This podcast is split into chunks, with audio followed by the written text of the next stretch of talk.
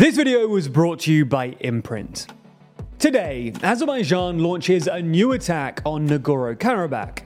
Rishi Sunak sparks anger over plans to water down green policies, and the US Senate scraps its dress code. From TLDR News, this is your daily briefing for Wednesday, the 20th of September. Azerbaijan has launched an attack on the breakaway region of Nagorno Karabakh, describing the action as an anti terrorist operation. This attack comes after months of rising tensions and warnings that Azerbaijan was preparing to invade the ethnic Armenian controlled territory.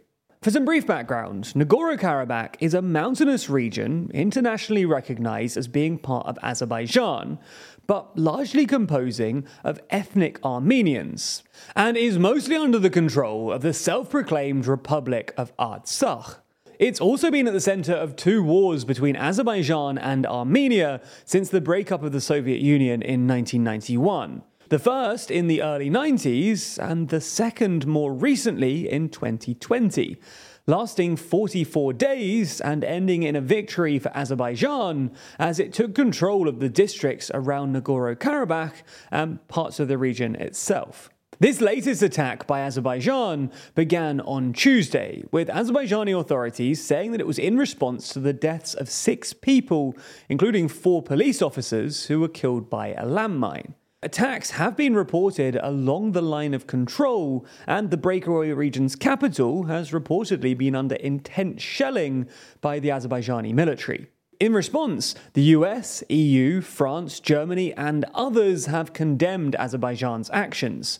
And the UN Secretary General has called for an immediate ceasefire and a return to negotiations. In response to that, Azerbaijan's presidential office said that the operation would continue until the quote illegal regime in Nagorno Karabakh is dissolved, weapons are handed over, and the white flag raised. Now, whether fighting in Nagorno Karabakh brings about a new war between Azerbaijan and Armenia remains to be seen. But Armenia's prime minister did say that Azerbaijan is effectively carrying out ethnic cleansing in the region and urged Russian peacekeepers and the UN Security Council to take effective action. Now, Russia has traditionally been Armenia's security guarantor in situations like this, and played a key role in the ceasefire that ended the 2020 conflict, which saw thousands of Russian peacekeepers deployed to monitor the situation. However, the relationship between Armenia and Russia has deteriorated in recent months, as Armenia became a vocal critic of Russia's failure to keep the peace due to its preoccupation with Ukraine. The Prime Minister even remarked that Armenia can no longer rely on Russia and invited a handful of US soldiers to Armenia for a training mission earlier this month. Now, pro Kremlin pundits and analysts in Russian media have been putting the blame on the Armenian Prime Minister for getting too close to the West, with Russia Today's chief editor saying that the Prime Minister is demanding that Russian peacekeepers defend Karabakh. What about NATO? While recording this episode, the news was broken that a ceasefire has been agreed between Azerbaijan and ethnic Armenian authorities in Nagorno Karabakh under Russian mediation. Now, the terms of this ceasefire reportedly included the complete disarmament and disbandment of Karabakh separatist forces, and talks which would, according to Azerbaijan, include plans for reintegration of the region into Azerbaijan. We have a full video coming out on this topic on the TLDR Global channel soon, so be sure to check that out for the full rundown. Now, there's more on the way, but be sure to subscribe and ring the bell to make the daily briefing part of your daily routine or just search for us in your podcast app of choice to listen along. UK Prime Minister Rishi Sunak is expected to weaken a number of key green policies in a move that has already sparked backlash from across the political spectrum. On Monday night, the BBC reported that Sunak was preparing to deliver a speech in which he'd watered down conservative environmental policies, possibly including delaying the ban on the sale of new petrol and diesel cars or delaying the phasing out of gas boilers. Responding to the leak, Sunak said that the UK was still committed to reaching net zero by 2050, but in what he called a more proportionate way. He added that for many years, politicians in governments of all stripes have not been honest about the costs and trade offs. Instead, they've taken the easy way out, saying that we can have it all. The plans have naturally sparked backlash from the opposition and environmental groups. Also from within Sunak's own Conservative Party. Conservative MP Alok Sharma, who was also the president of the COP26 Climate Summit, said that the UK has been a leader on climate action, but we cannot rest on our laurels. For any party to resile from this agenda will not help economically or electorally. Conservative MP Simon Clarke, meanwhile, said that it's in our environmental, economic, moral, and political interests as Conservatives to make sure that we lead on this issue rather than disown it. And car manufacturer Ford even released a statement condemning the rumoured plans. The Conservatives did narrowly win a recent by election in West London, partially by galvanising opposition to the expansion of the ultra low emissions zone.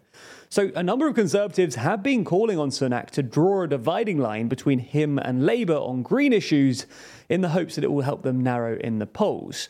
But based on the initial response, it's not clear how effective it's been just yet.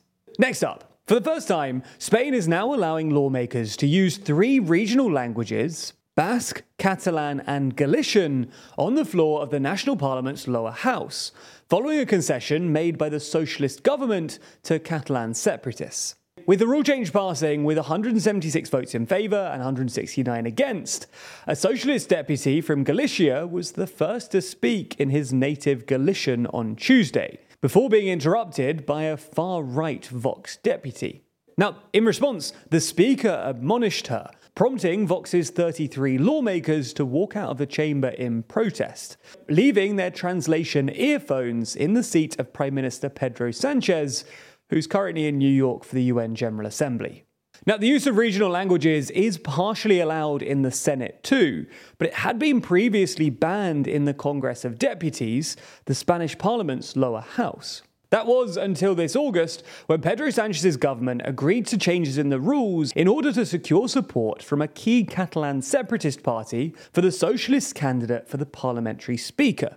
Not only that, the Spanish election in July this year resulted in an effective dead heat between the left and right blocs in parliament, with Catalan separatists in the position of kingmakers. So Pedro Sanchez has been courting them in the hopes that he can remain as prime minister without Spain having to go to the polls once again.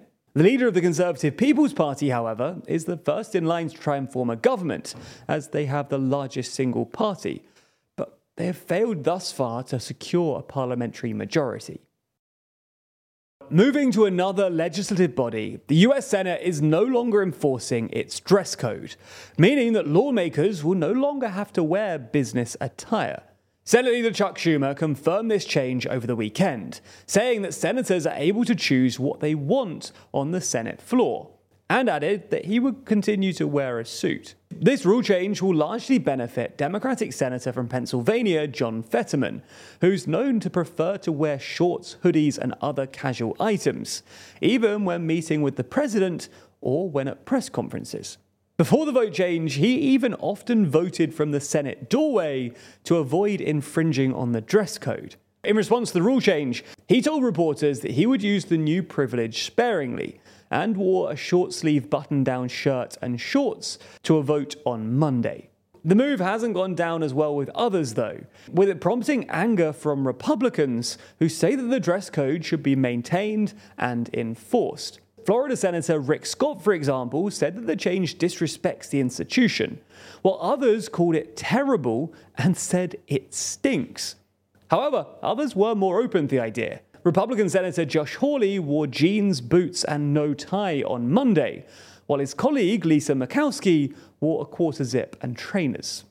And finally, Bhutan has today counted 134 snow leopards in the country's annual survey, an increase of 39.5% compared to 2016.